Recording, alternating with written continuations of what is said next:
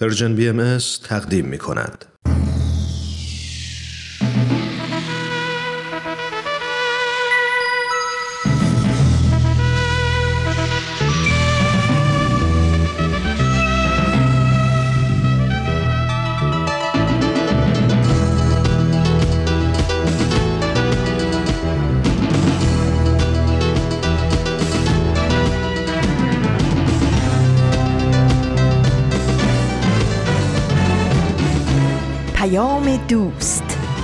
برنامه ای برای تفاهم و پیوند دلها.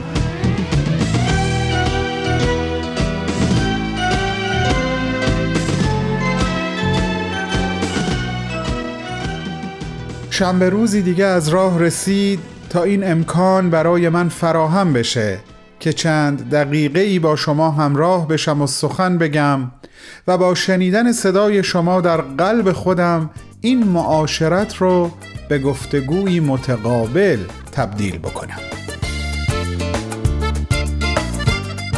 سلام عزیزانم. سلام همراهان با وفای Persian BMS. به امروز ما یا بهتر بگم به امروز خودتون در این رسانه خیلی خوش اومدید. اولین روز از بهمن ماه سال 1401 خورشیدی هست و 21 کمین روز از ژانویه 2023 میلادی.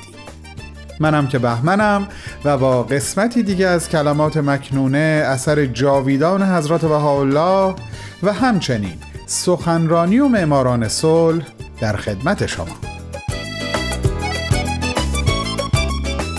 امروز از بخشی از فرصتی که ما بین برنامه ها در اختیار دارم برای مرور بخشی دیگه از صحبت های مارشال روزنبرگ در کتابش ارتباط بدون خشونت استفاده خواهم کرد. و این آغاز فصل یازدهم از این کتاب سیزده فصلی هست. اما مثل هفته های قبل ازتون اجازه می‌خوام چراغ برنامه امروز رو با فرازی دیگه از کلمات مکنونه حضرت بهاءالله روشن کنم.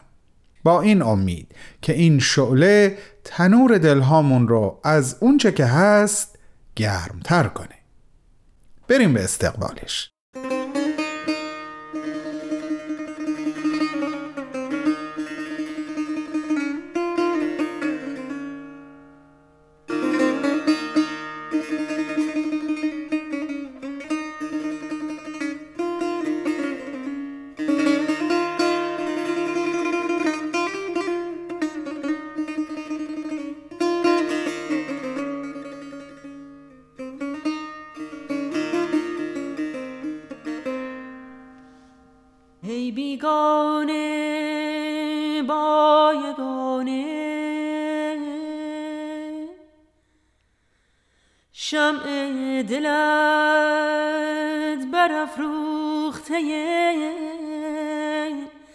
دست قدرت من است. آن را به بادهای مخالف نفس و هوا خاموش مکن.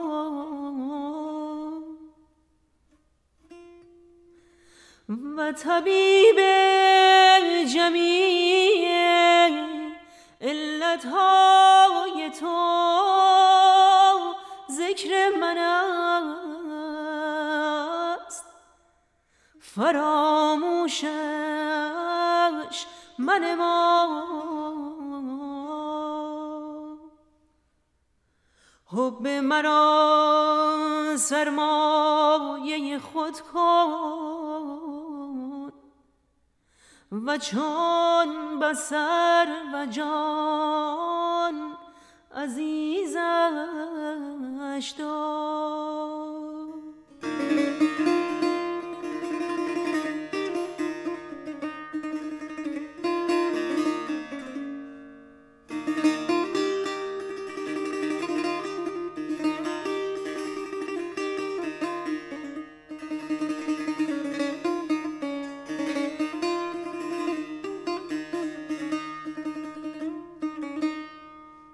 عزیزانم شنونده های نازنین برنامه.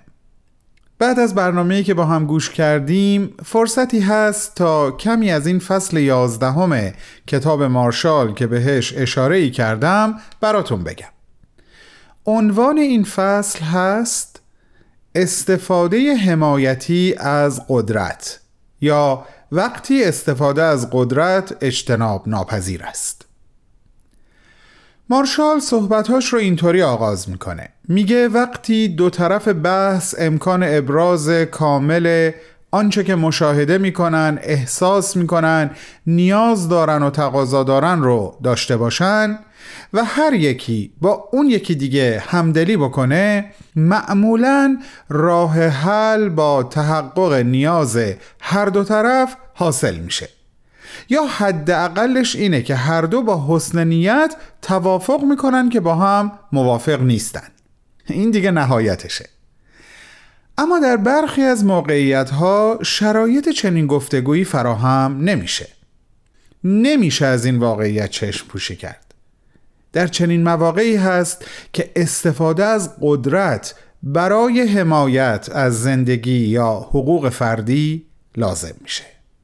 مارشال اینجا این هشدار رو میده که اگه به چنین موقعیتی رسیدیم و ناچار به استفاده از قدرت شدیم حتما باید بین استفاده حمایتی از قدرت و استفاده تنبیهی از اون تمایز قائل بشیم. پشت هر کدوم از این استفاده ها یک نیت نشسته.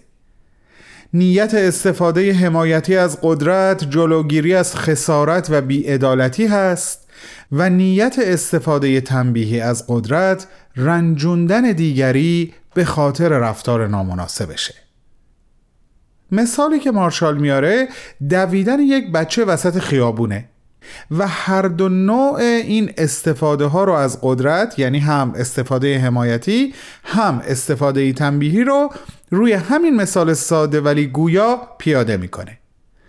من این مثال رو در ادامه صحبت هم حتما براتون بیشتر شرح میدم. منتها بعد از برنامه سخنرانی چون زمان پخشش فرا رسیده. با اشتیاق ازتون دعوت می‌کنم منو در ارائه این برنامه همراهی کنی.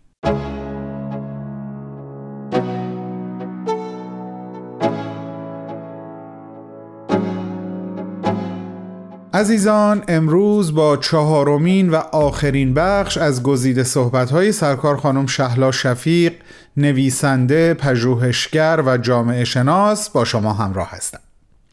خانم شفیق در 22 دومین همایش سالانه انجمن ادب و هنر ایران سخنرانی داشتند تحت عنوان زنان در ایران معاصر تیرگی ها و روشنایی ها بریم با همین قسمت رو بشنویم.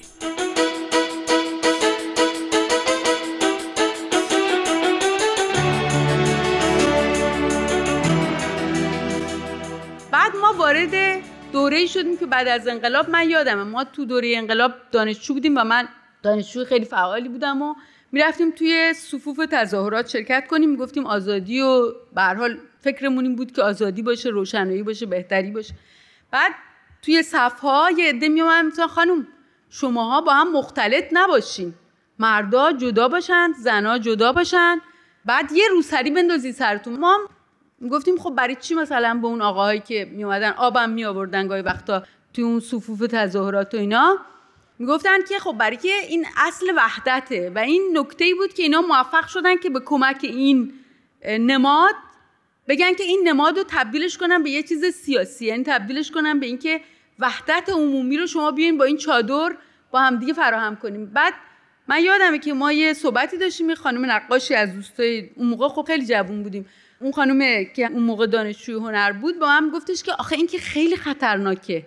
اینا از حالا با ما میگن که بیاین جدا کنین صف و مثلا اینو سرتون کنین. شما فکر می‌کنین که چی؟ ما گفتیم خیلی هم مهم نیست. این که چیز مهمی نیست. مهم اینه که انقلاب. اینجوری فکر می‌کردیم. و این فکرها باعث شد که خیلی از زنهایی که اصلا موافق نبودن اینا متوجه اهمیت این موضوع نشن که این یک نماده این یه چیزی هستش که نماد بیحقی نماد فرودستیه. نماد این هستش که تو در انسانیت خودت با مرد متفاوتی. این بدن تو مکان گناهه. چون اصل قضیهش اینه دیگه. یعنی شما در واقع میشین نماینده شیطان. شما هستین که جمعیت رو به هم میریزین. شما هستین که باعث میشین. و هجاب یکی از مشکلات دیگه هم که داره اینه که مردها هم بهشون توهین می‌کنه به نظر من. برای که انگار مردا حیوانایی هستن که اگه زن بی هجاب ببینن نمی‌تونن خودشون رو کنترل کنن. در صورتی که پدر من همیشه می‌گفت می‌گفت دختر من باید یک جوری باشین که وقتی که میرین تو جامعه مردها باید یه جوری باشه که اونا هم خودشون به خودشون مسلط باشن. فقط زنا نیست که باید به خودشون مسلط بشن. ولی فرهنگی که درست می‌کنه فرهنگی که من اسمشو گذاشتم فرهنگ هجاب اینه که شما به مردها آموزش میدین که شما مسلط به احوال خودتون نیستین. و این خب بیولایتی برخیشتن ولایت نداشتن برخیشتن یکی از بدترین نقاط انحطاط بشریه. یعنی که آدما خودشون قبول کنن که آدم نیستن و نمی‌تونن خودشون رو در مقابل دیگری کنترل بکنن. می‌دونین؟ این یک ماجرایی هستش که حالا من خودم در اون دوره زیاد به این چیزا فکر نمی‌کردم. یعنی فکر می‌کردم که اینا مهم نیست و اساسا اینطوری بود فکرم. چطور شد که متوجه شدم قبل از اینکه بخوام بیام بیرون به خاطر همین ماجرای دستگیری ها اینا خب منم یک مدتی در اختفا زندگی که بیشتر اختفا کمی بیشتر از نیمه زندگی می‌کردم و خیلی هم سخت بود. به خاطر اینکه من مادر بزرگم مثلا که خیلی دوست داشتم زنگم گاهی وقتا بهش می‌زدم اونم اونجا قربون صدقه من می‌رفت پشت تلفن ولی نمی‌تونستم برم خونه مثلا ببینمش برای من مثلا بگم آش درست می‌کرد یا مثلا سفره مینداخت یا هر کاری که می‌کرد خب خبر می‌کرد اینا. ولی گفتم نمی‌تونم بیام برای که نمی‌شد دیگه در اون موقع. و اون دوره من یادمی که وقتی اینا حجاب رو اجباری کردن خب من دلم نمی‌خواست اینو سرم کنم. برای که داشتم یکم متوجه می‌شدم که خیلی چیز سنگینیه این. قبلا قبول کرده بودم یعنی قبلا فکر مهم نیست یه چیز فری یه روزی که رفته بودم بیرون یه پسر جوونی با کلاشینکوف یه پسری که مثلا می‌تونست برادر کوچیک من باشه. آمد جلو گفت گرو سرید. وقتی که اینو به من گفت و من تو چشمای این دیدم که این چجوری با نفرت به من نگام کنه اونجا متوجه شدم که اتفاق بسیار بدی افتاد.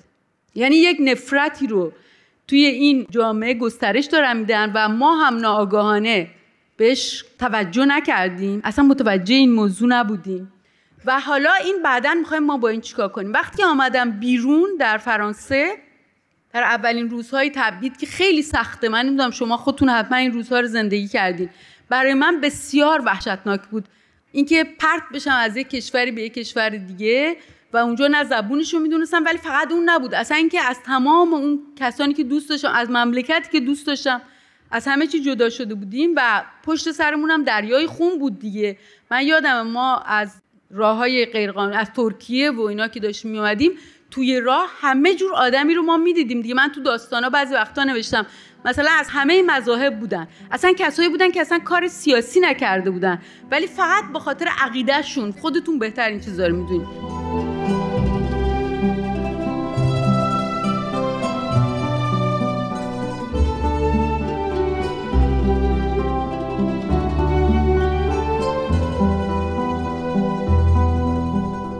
دوستان گرامی شما شنونده گزیده ای از صحبت‌های سرکار خانم شهلا شفیق هستید. تحت عنوان زنان در ایران معاصر تیرگی ها و روشنایی ها این سخنرانی همونطور که عرض کردم در 22 دومین همایش سالانه انجمن ادب و هنر ایران توسط خانم شفیق ارائه شده.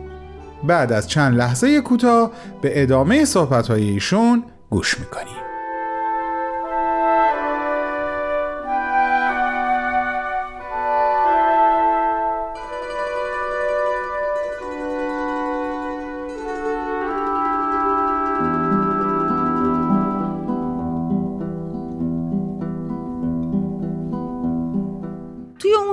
دردناک. من اولین فکری که کردم گفتم خب حالا من اگه بخوام برم بعد از اینکه اون دوره های دردناک سپری شده یکم زبان یاد گرفتم. گفتم حالا باید چیکار کنم؟ بعد برم دانشگاه تا مرحله چهار سال جامعه شناسی رو خونده بودم. رفتم دانشگاه سوربن. وقتی که رفتم تو دانشگاه سوربن اولین فکری که به ذهنم اومد این بود که در مورد تاریخ حجاب کار کنم.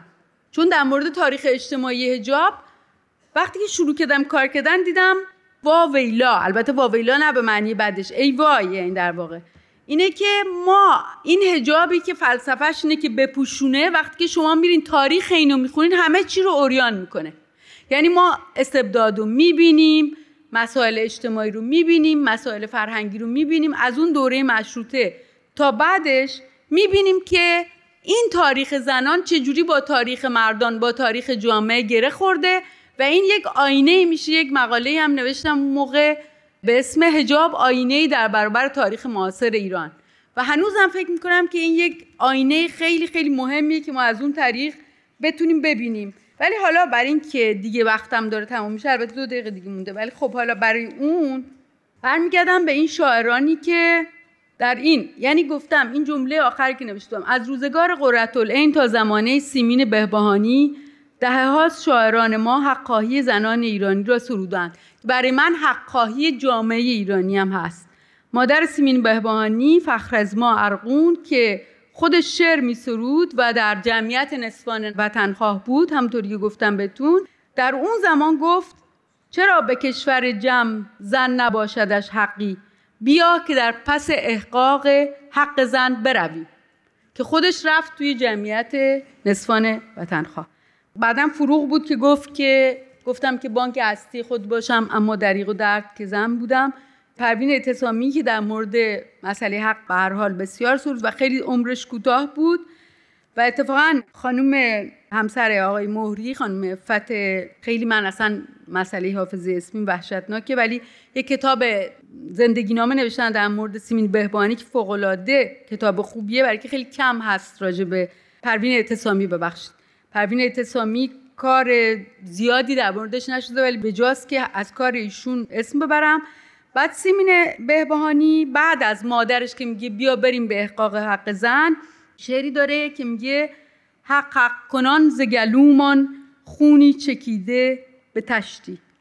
بهتان به هر سر برزن شد دار دار سزامان. دار دار یعنی به دار آویختن. هی نغم ساز رهایی. شاید که خسته دردی. این گونه از تو نزیبد زاری به نای و نوامان. میگه زاری نکن. وقت سواریت ای زن صد چشمه دیدم و صد فن. از نو بتاز و بتازان تا ناکجای رهامان. پس به یاد سیمین بهبانی و به همه زنان کشورمون خانوم نسرین ستوده که البته یک نمادی هستن از مقاومت زنان ایرانی امروز. و البته مقاومت جامعه ایرانی چون نسرین ستوده نماد همه جامعه ایران هست خانم شیرین عبادی که به جاشون اینجا خالیه و همه زنان دیگری مثل گلرخ ایرانی مثل کسان دیگری که امروز برای نوشتن در زندانه و بسیاری از زنان دیگه و مردان دیگه که همچنان اونجا هستن و اینکه در جامعه ما یک مقاومت فرهنگی بسیار گسترده هست که اگر نقطه روشنی باشه امروز اون هست که این روشنایی ها بسیارند و ما با امید به این روشنایی ها داریم. خیلی ممنونم از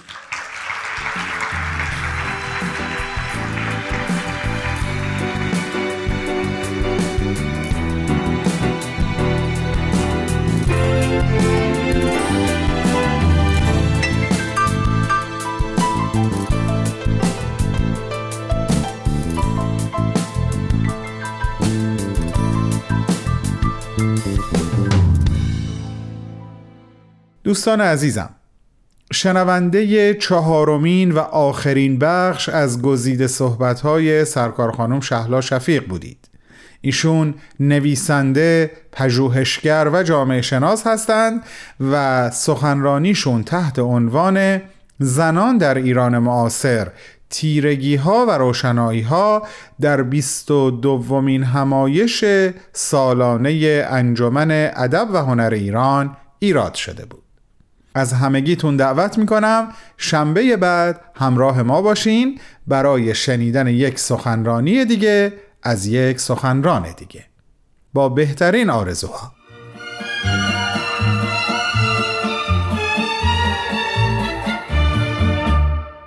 می‌تونیم همسایه های نامرئی و بیتفاوتی برای همدیگه نباشیم. می‌تونیم همسایه های فضول و آزاردهنده هم برای همدیگه نباشیم. یه چیزی هم هست به اسم همسایه خوب.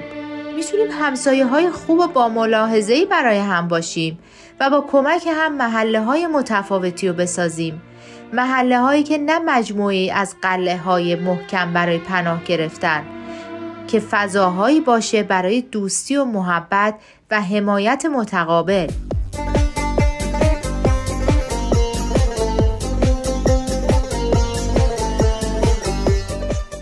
سلام همسایه. هر دوشنبه از رادیو پیام دوست.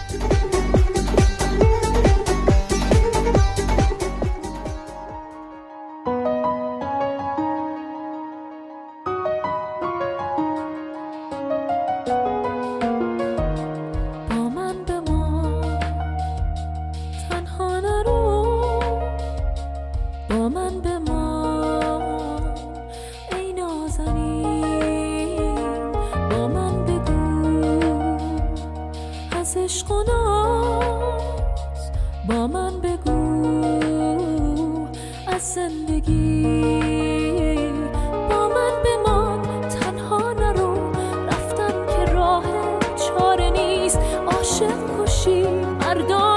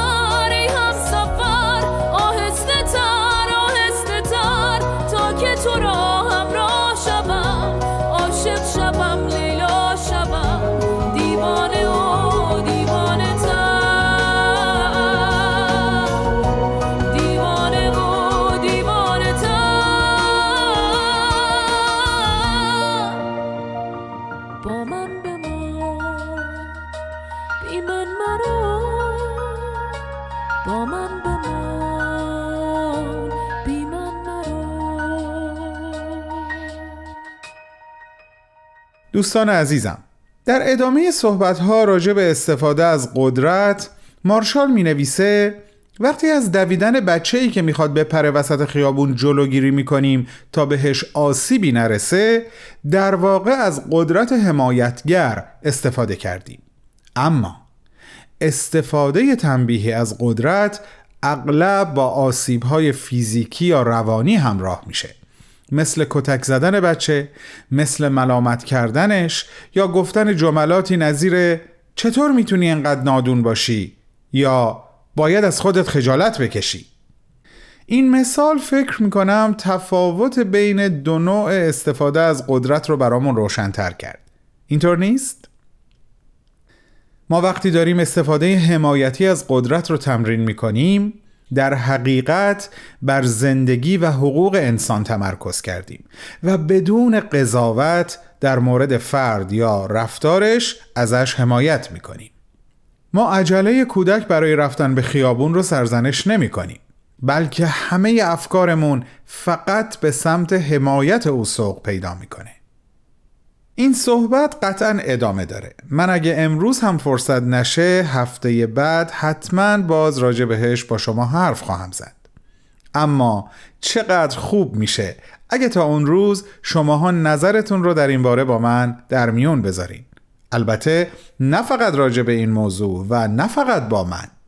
شما می‌تونین با مراجعه به یکی از صفحات Persian BMS در صفحات مجازی مثل SoundCloud، پادکست، تلگرام، فیسبوک و یا اینستاگرام نظرات، دیدگاه ها و احساسات خودتون رو با ما به اشتراک بذارید.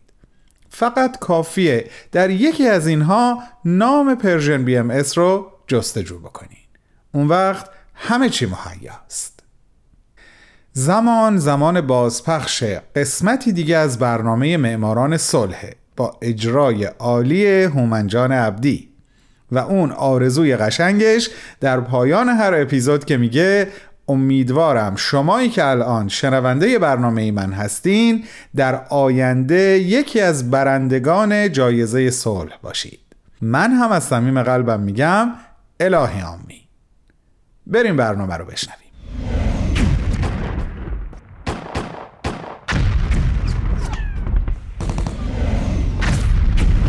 معماران صلح.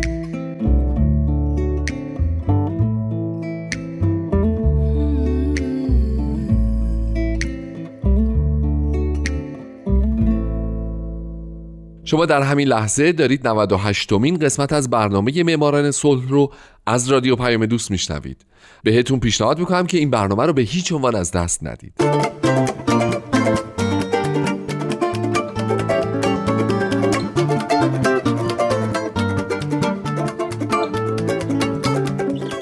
سلام به شما شنوندگان صلح دوست. من هومن عبدی هستم. به معماران صلح خوش اومدید.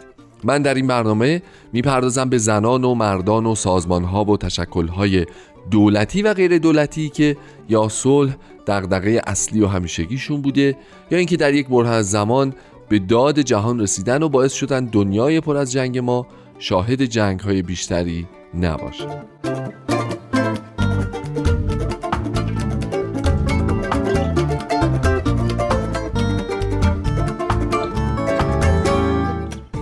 این هفته سال 1989 تنزیل گیاتسو دالایلامای چهاردهم.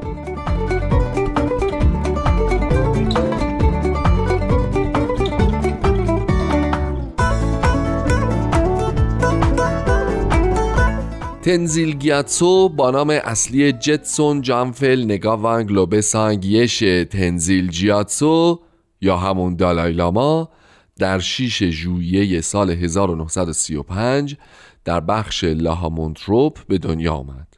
بنابراین الان ایشون 80 سالشونه. تنزیل الان چهاردهمین دالای لاماست و رهبری بخش زیادی از بودایان جهان رو بر عهده داره. او در سال 1989 به خاطر مبارزاتش برای آزادی تبت و تلاشهاش برای یافتن راه حلی صلحآمیز و همینطور به خاطر احترام به خاطره مهاتما گاندی این جایزه رو به خودش اختصاص داد. در طول این برنامه چون باید اسمهای سخت زیادی تلفظ بشه پیشا پیش اگر تو تلفظ هر کدوم از اونها اشکالاتی رو میشنوید من ازتون عذرخواهی می‌کنم.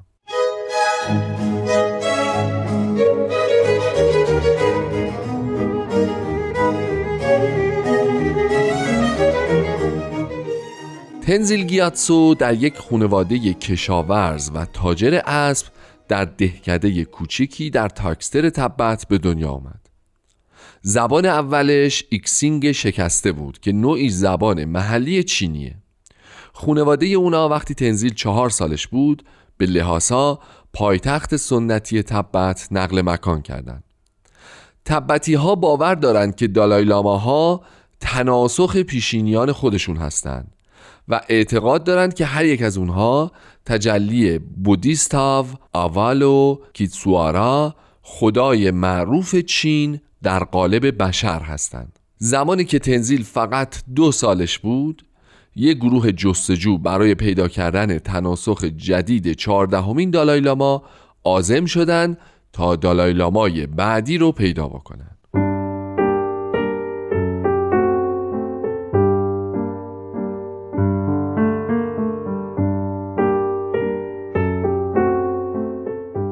بر طبق اعتقادات جسد مومیایی شده دالایلاماها نشانه هایی برای پیدا کردن نفر بعدی ابراز می‌کنند گفته میشه که سر بدن مومیایی شده دالایلامای سیزدهم اول به سمت جنوب شرقی بوده.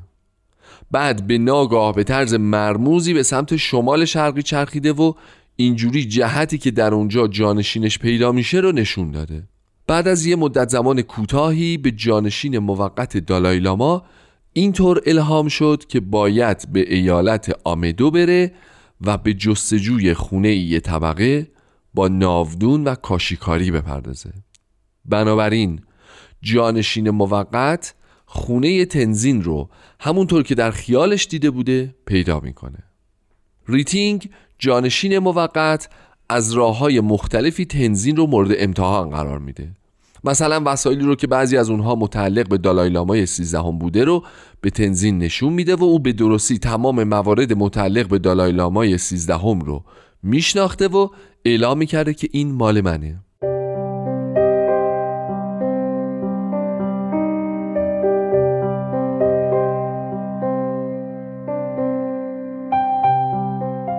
ژنرال چینی مابوفانگ که علاقه نداشت این سیستم کلا وجود داشته باشه به بحانه های مختلف بچه دو ساله رو تحت بازداشت خونگی قرار داد. اما دیگه کاری از دستش ساخته نبود و تنزین به عنوان تناسخ دالایلاما به رسمیت شناخته شده بود و به جتسون جانفل نگاوانگ لوبسانگ یش تنزین جیاتسو به معنای پروردگار مقدس شکوه لطیف مهربان مدافع ایمان اقیانوسی از حکمت تغییر نام داده بود و بالاخره هم در 15 سالگی بر تخت نشست و مریدانش اغلب او را حضرت دالایلاما خطاب کرده و می‌کنند و در وبسایت رسمیش هم همین عنوان به کار گرفته شده.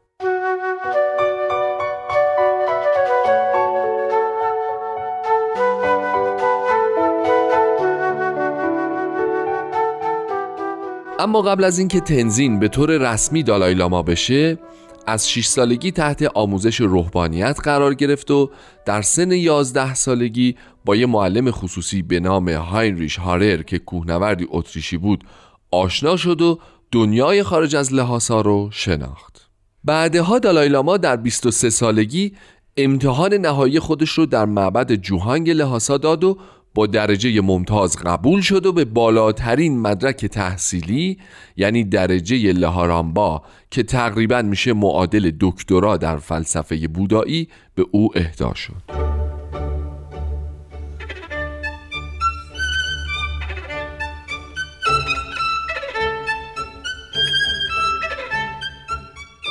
در اون ابتدا دالایلاما و حکومت چین در تعامل با هم بودند. نماینده او و حکومت چین توافقنامه 17 موردی برای آزادی صلحآمیز تبت امضا کردند و بعد هم او به عنوان معاون رئیس کمیته ملی کنگره مردم انتخاب شد و تا سالها هم این سمت رو بر عهده داشت. اما در سال 1959 وقتی مردم تبت علیه ورود نیروهای چینی به مرزهای خودشون قیام کردند این قیام مردمی به شدت از طرف حکومت چین سرکوب شد و دالایلاما بل اجبار در 17 مارس به هند فرار کرد. مدتی بعد او دولت در تبعیدی رو که در دارماسالای هند که بعدا به لحاسای کوچک معروف شد رو راه اندازی کرد و 80 هزار پناهنده تبتی رو که او رو در تبعید همراهی کرده بودند در خونه های کشاورزی اسکان داد.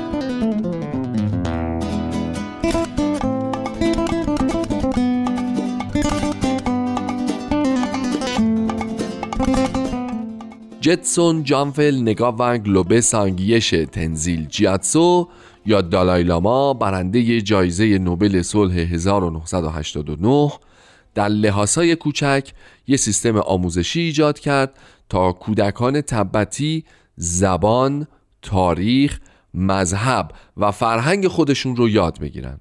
او همچنین مؤسسه تبتی هنرهای نمایشی و مؤسسه مرکزی مطالعات عالی تبتی که بعدها به دانشگاه اصلی تبتی در هند تبدیل شد رو تأسیس و برای حمایت و حفظ تعالیم بودا و روش زندگی تبتی از تأسیس دیویس صومعه و دیر حمایت کرد و برای حمایت از حقوق مردمش چه کسانی که در تبت باقی مونده بودند و چه کسانی که همراه با او به تبعید اومده بودند از سازمان ملل متحد کمک خواست. سازمان ملل متحد هم طبق معمول که یا ابراز نگرانی می‌کنه یا درخواست می‌کنه دولت ها به حقوق مردم احترام بذارن این بار دومی رو انتخاب کرد.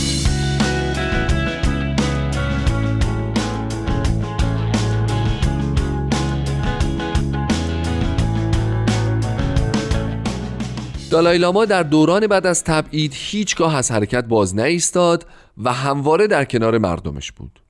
او در طی سال 1963 یک قانون اساسی دموکراتیک بر اساس اعلامیه جهانی حقوق بشر نوشت و وضع کرد و برای رسیدن به اهدافش یک پارلمان منتخب و یک دولت ایجاد کرد. همچنین او در سال 1970 کتابخونه تبت رو در دارماسالا افتتاح کرد که در اون بیش از 80 هزار نسخه خطی و آثار و منابع مهم تاریخی، سیاسی و فرهنگی گرده هم آورده شده بود و این کتابخونه امروزه یکی از مهمترین نهادهای تبت شناسی در جهان به شمار میاد.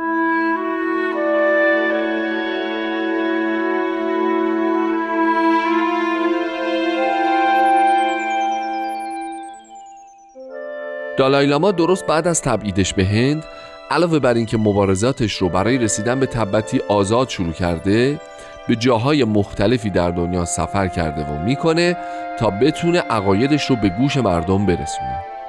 یکی از مهمترین سخنرانی هاش در سال 1987 در کنگره انجمن حقوق بشر در واشنگتن دی سی بوده که دالای در اونجا پیرامون ایده های خودش در مورد وضعیت آینده تبت سخنرانی می‌کنه. او تبت آینده رو منطقه صلح طلب با دموکراسی کامل و بدون سلاح هسته‌ای معرفی کرد که در اون از ورود چینی های قوم هان که بزرگترین گروه قومی کره زمین محسوب میشن ممانعت بشه. این طرح بعدها به عنوان طرح استراسبورگ شناخته شد. دالایلاما در ادامه هم این طرح گسترش داد و پیشنهاد ایجاد تبت خودگردان رو که در این حال با چین همکاری داره رو ارائه کرد. هرچند که طرح او توسط دولت در تبعید تبت در سال 1991 رد شد.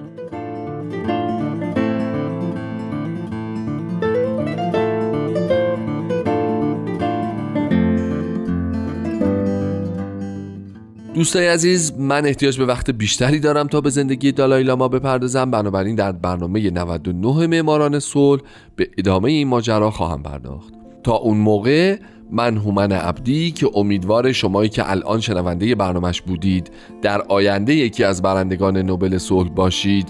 اما ترجیحاً جایی تبعید نباشین ازتون خداحافظی می‌کنم. شاد باشید و خدا نگهدار.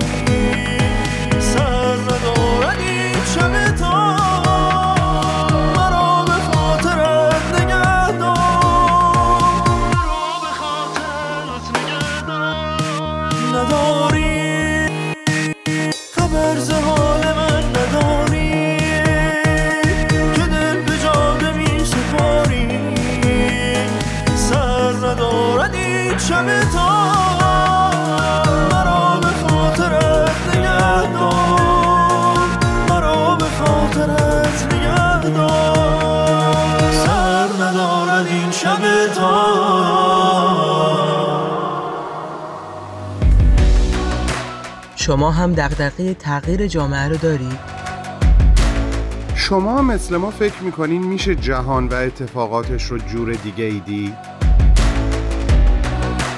دلتون می‌خواد هر از گاهی یه نفر یه موسیقی خوب، یه فیلم عالی یا یه کتاب فوق‌العاده رو بهتون معرفی کنه؟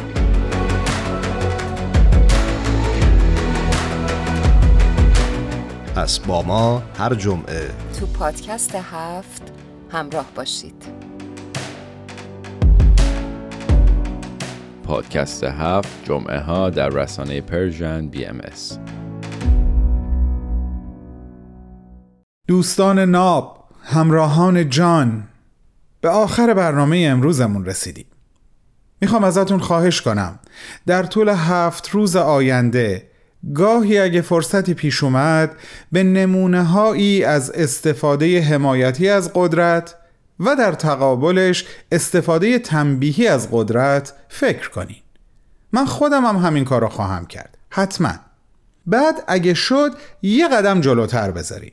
یعنی بیایم در زندگی شخصی خودمون جستجو بکنیم ببینیم وقتی در چنین شرایطی قرار گرفتیم استفادهمون از قدرت بیشتر به کدوم سمت سوق پیدا کرده انشاءالله شنبه بعد این موضوع رو همراه با شما پی می‌گیرم.